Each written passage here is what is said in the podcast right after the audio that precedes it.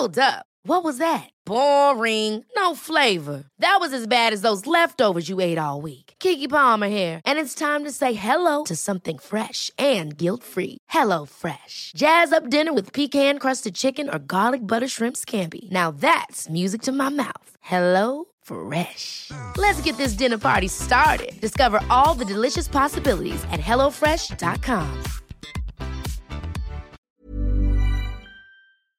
Hello? Hello? Podcast Network Asia.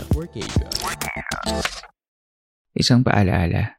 Ang susunod na kabanata ay naglalaman ng mga salita at pahayag na maaaring magdulot ng takot, pangamba at pagkabahala sa mga nakikinig, lalo na sa mas nakababatang gulang. Huwag magpatuloy kung kinakailangan.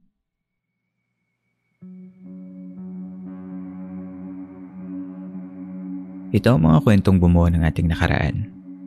Mga kwentong unang narinig sa mga liblib ng lugar o sa mga pinaktagong bulong-bulungan. Dito ay pag-uusapan natin ng mga kwentong kababalaghan at misteryo na humalo sa kultura, kasaysayan at kamalayan nating mga Pilipino. Ang ating campsite ay isang safe space at bukas para sa lahat ng gustong makinig o kahit gusto mo lamang tumahimik at magpahinga. Ako po ang inyong camp master at ito ang Philippine Campfire Stories.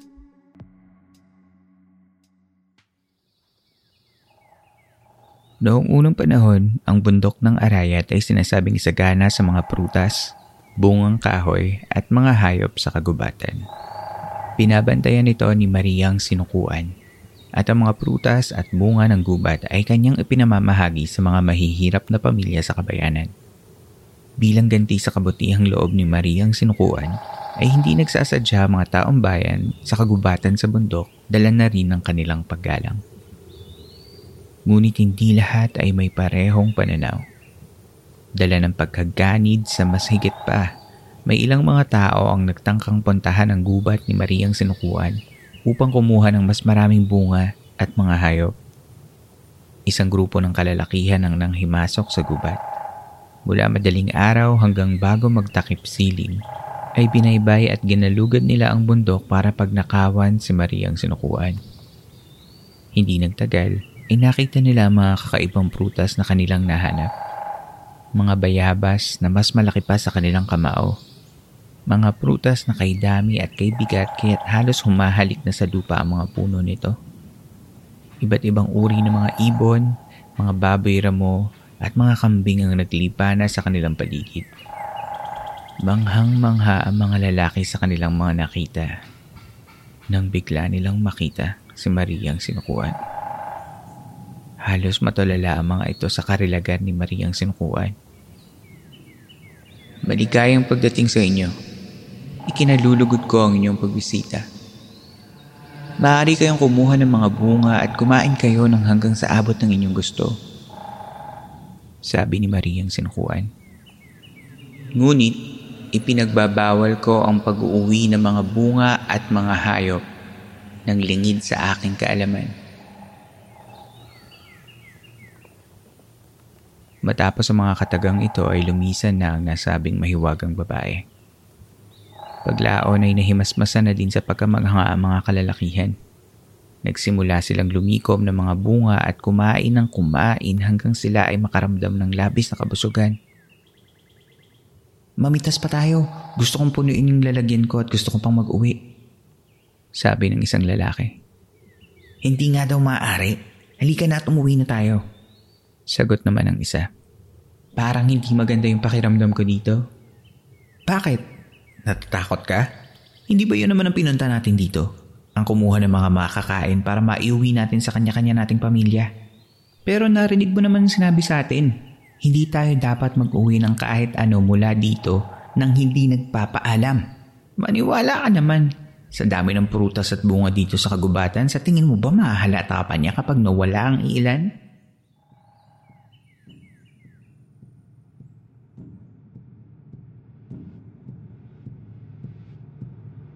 Napaisip ang magkakasama at nagpa siyang kumuha ng mga bunga at mga hayop na iuwi nila sa kabayanan.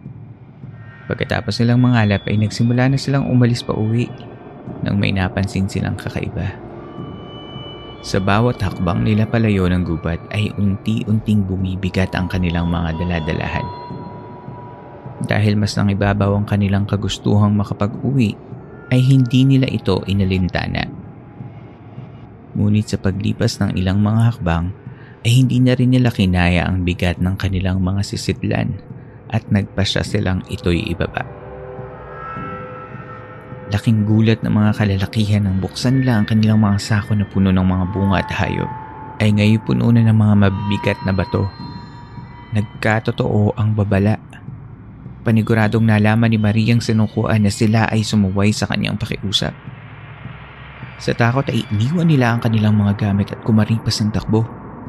Pinilit nilang makatakbo ng mabilis na mabilis palayo sa mahiwagang gubat nang sila ay mapigilan. Dahil hinarang sila ni Mariang Sinukuan.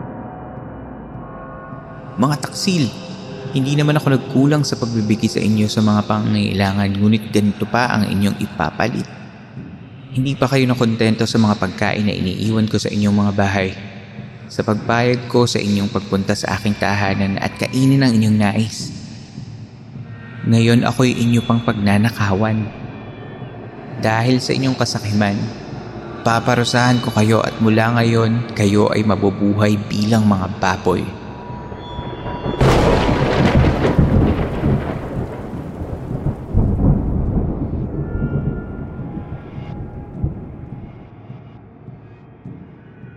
Nagbagong anyo ang mga kalalakihan ayon sa parusa ni Mariang sinukuan.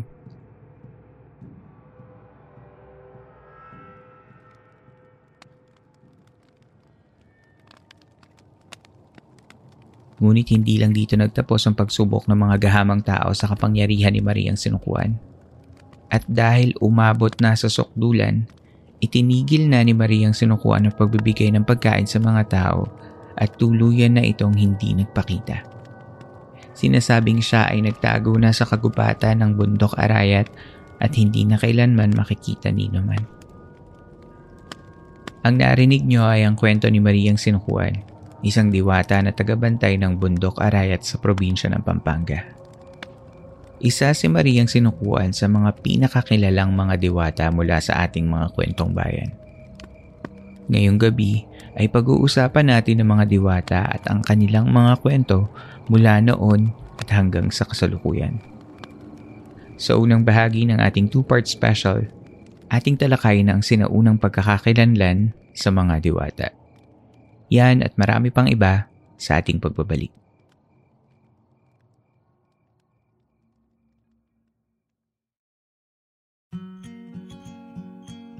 Dr. Sheba, the top holistic dog wellness brand that focuses on your dog's physical and mental health and well being, is now in the Philippines. Functional, healthy, and they're just simply yummy for your doggies. Get the perfect match according to your dog's needs with Dr. Sheba's Triple Care Bundle starting at 33% off. Only at drsheba.com. Just go to our episode notes and click the link on the description to get your dog best friend some love and care today. Only from Dr. Sheba.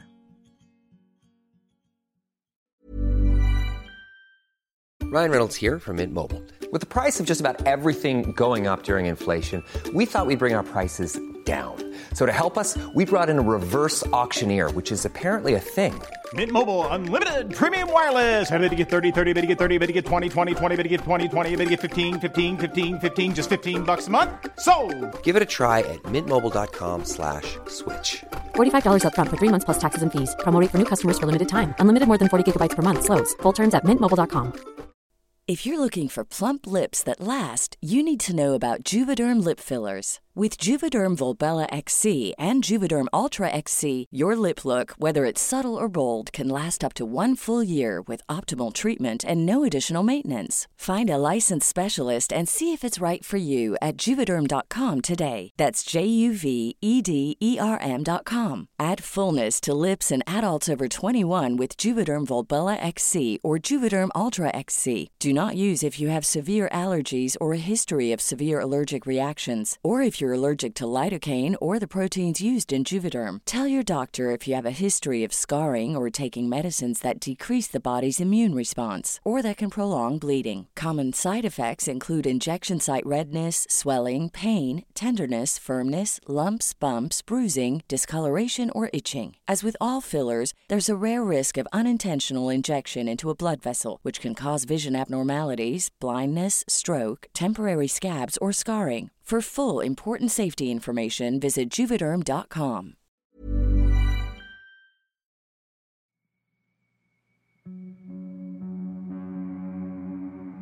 Sa pagpapatuloy ng Philippine Campfire Stories.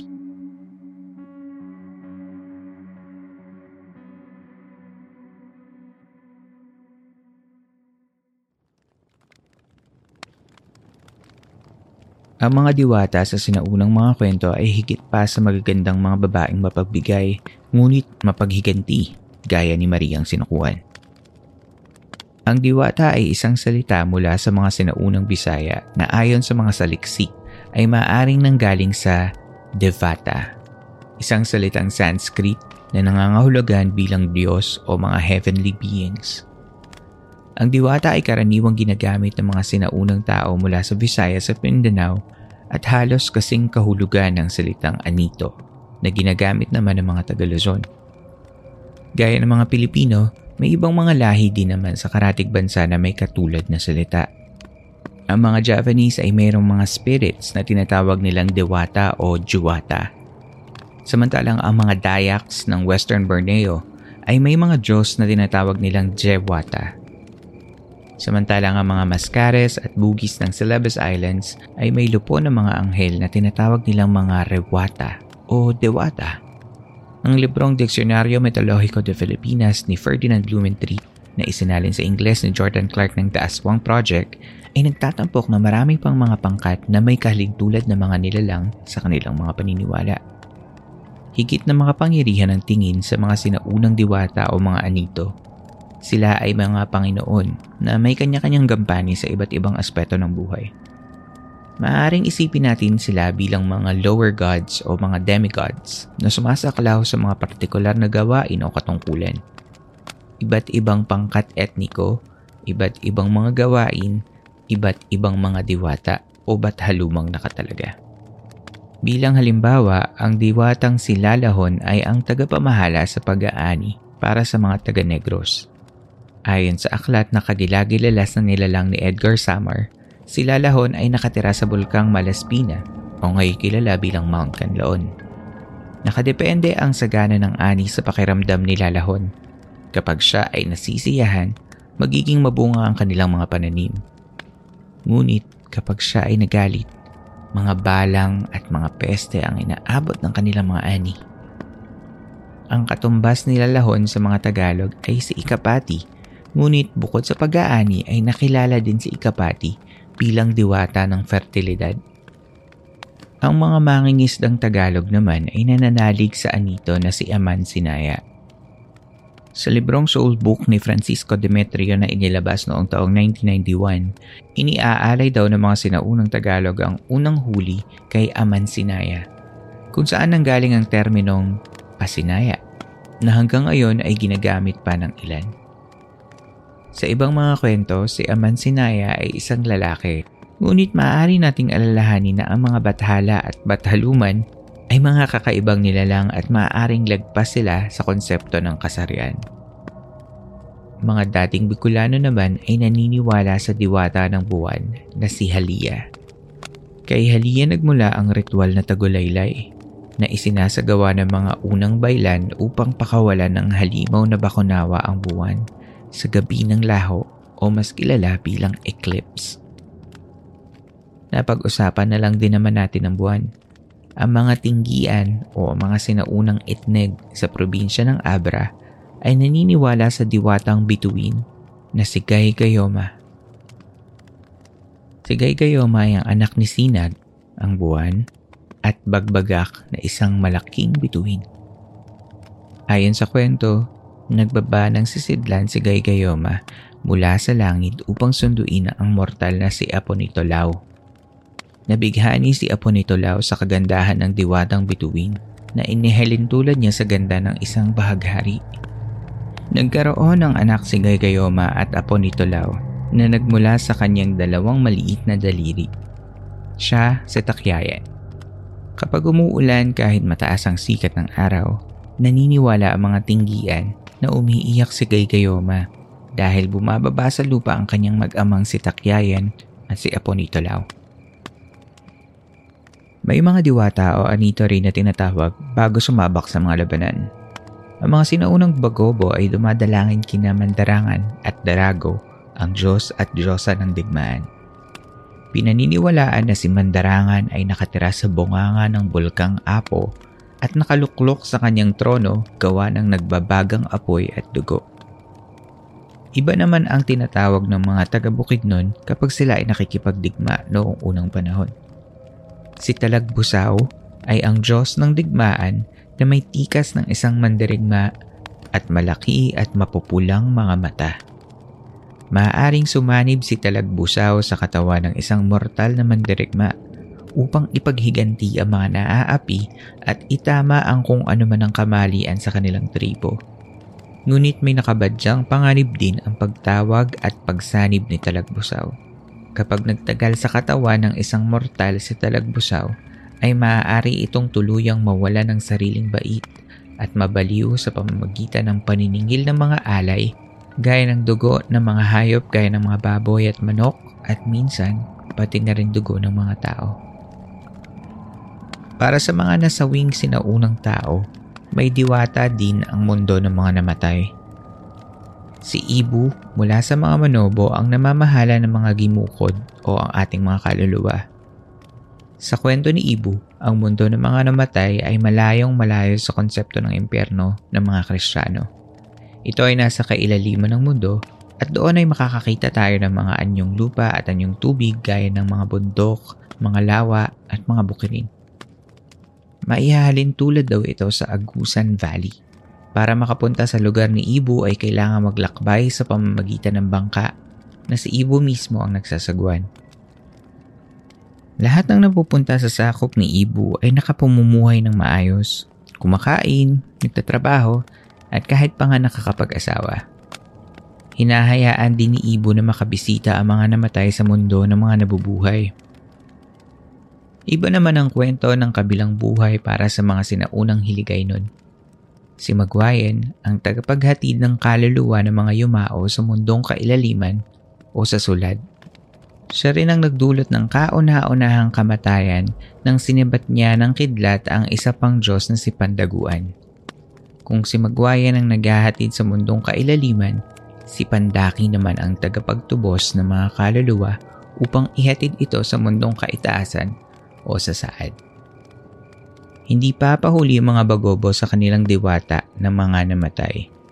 May natatanging diwata para sa mga namayapang mga sanggol at mga bata si Mebuyan. Si Mebuyan ay isang diwata na nagtataglay ng maraming suso upang kanyang mapakain ang mga kaluluwa ng mga namatay na sanggol.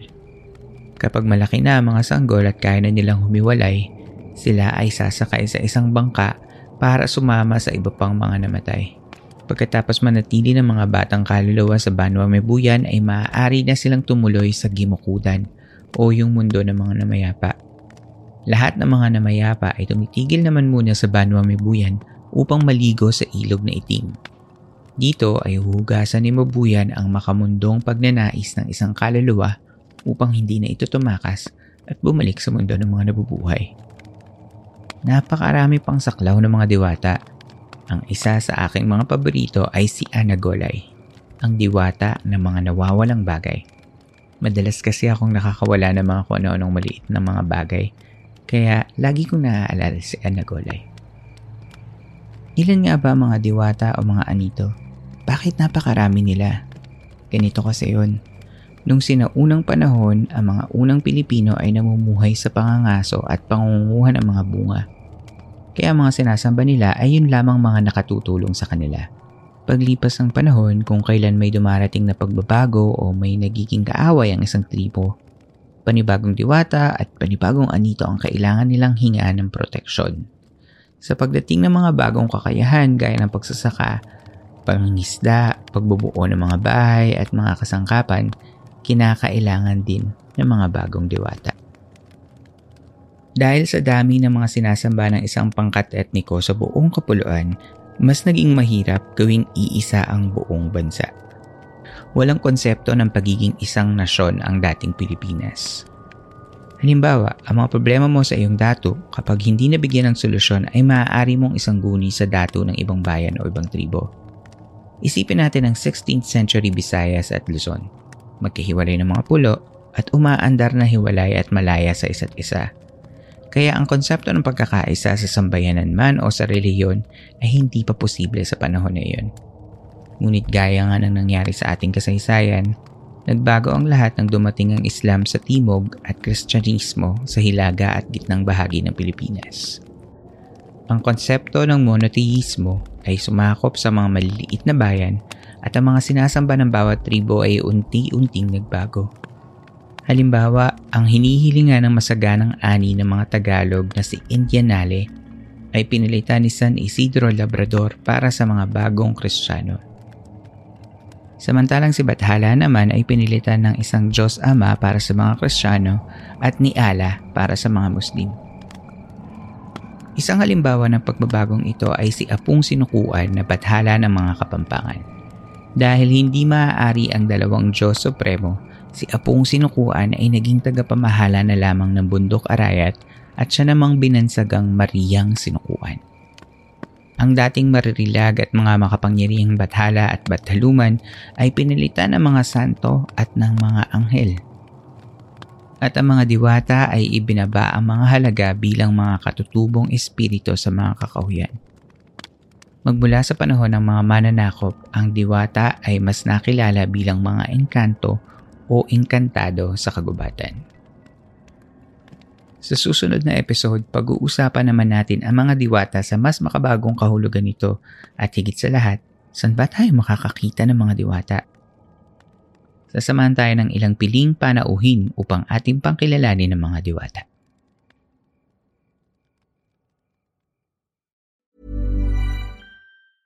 Ever catch yourself eating the same flavorless dinner three days in a row? Dreaming of something better? Well, HelloFresh is your guilt-free dream come true, baby. It's me, Kiki Palmer. Let's wake up those taste buds with hot, juicy pecan-crusted chicken or garlic butter shrimp scampi. Mm. Hello Fresh. Stop dreaming of all the delicious possibilities and dig in at HelloFresh.com. Let's get this dinner party started.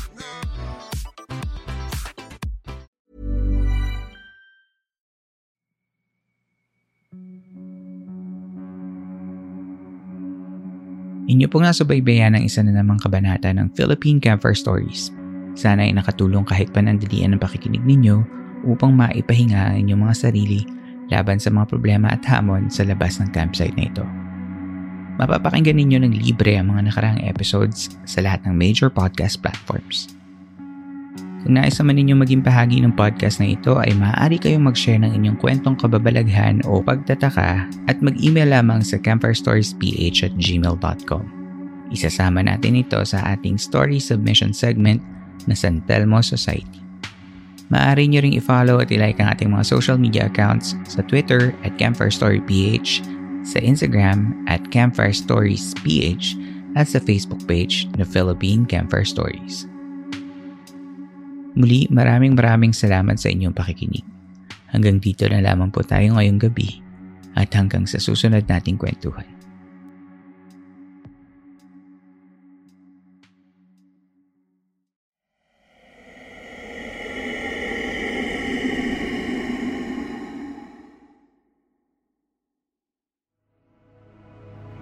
This podcast episode is based on or is inspired by true events. Unless otherwise indicated, all the names, characters, businesses, places, events, and incidents in this podcast are either the product of the podcast creator's imagination or used in a fictitious manner. Any resemblance to actual persons, living or dead, or actual events is purely coincidental.